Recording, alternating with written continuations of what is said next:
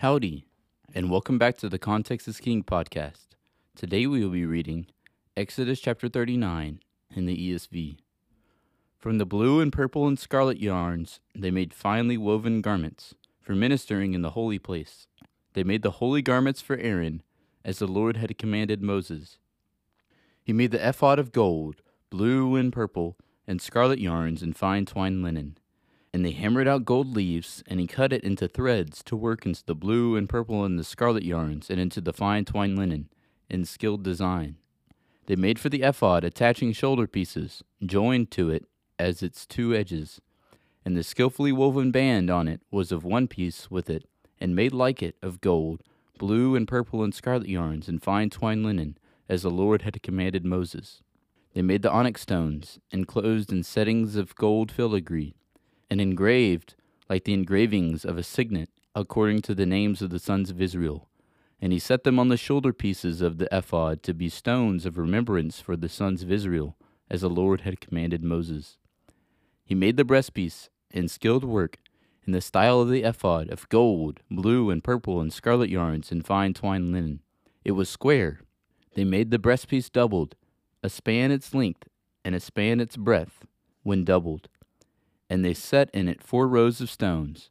A row of sardius, topaz, and carbuncle was the first row, and the second row an emerald, a sapphire, and a diamond, and the third row a jacinth, an agate, and an amethyst, and the fourth row a beryl, an onyx, and a jasper. They were enclosed in settings of gold filigree. There were twelve stones with their names according to the names of the sons of Israel. They were like signets, each engraved with its name for the twelve tribes. And they made on the breastpiece twisted chains like cords of pure gold. And they made two settings of gold filigree and two gold rings, and put the two rings on the two edges of the breastpiece. And they put the two cords of gold and the two rings at the edges of the breastpiece. They attached the two ends of the two cords to the two settings of filigree. Thus they attached it in front of the shoulder pieces of the ephod. Then they made two rings of gold and put them at the two ends of the breastpiece on its inside edge next to the ephod. And they made two rings of gold and attached them in the front to the lower part of the two shoulder pieces of the ephod, at its seam above the skillfully woven band of the ephod. And they bound the breastpiece by its rings to the rings of the ephod with a lace of blue, so that it should lie on the skillfully woven band of the ephod, and that the breastpiece should not come loose from the ephod, as the Lord had commanded Moses. He also made the robe of the ephod woven of blue, and the opening of the robe in it was like the opening of a garment, with a binding around the opening, so that it might not tear. On the hem of the robe they made pomegranates of blue and purple and scarlet yarns and fine twined linen. They also made bells of pure gold, and put the bells between the pomegranates all around the hem of the robe, between the pomegranates. A bell and a pomegranate, a bell and a pomegranate, around the hem of the robe for ministering, as the Lord had commanded Moses. They also made the coats, woven of fine linen, for Aaron and his sons, and the turban of fine linen, and the caps of fine linen, and the linen undergarments of fine twined linen, and the sash of fine twined linen, and of blue and purple and scarlet yarns, embroidered with needlework, as the Lord had commanded Moses.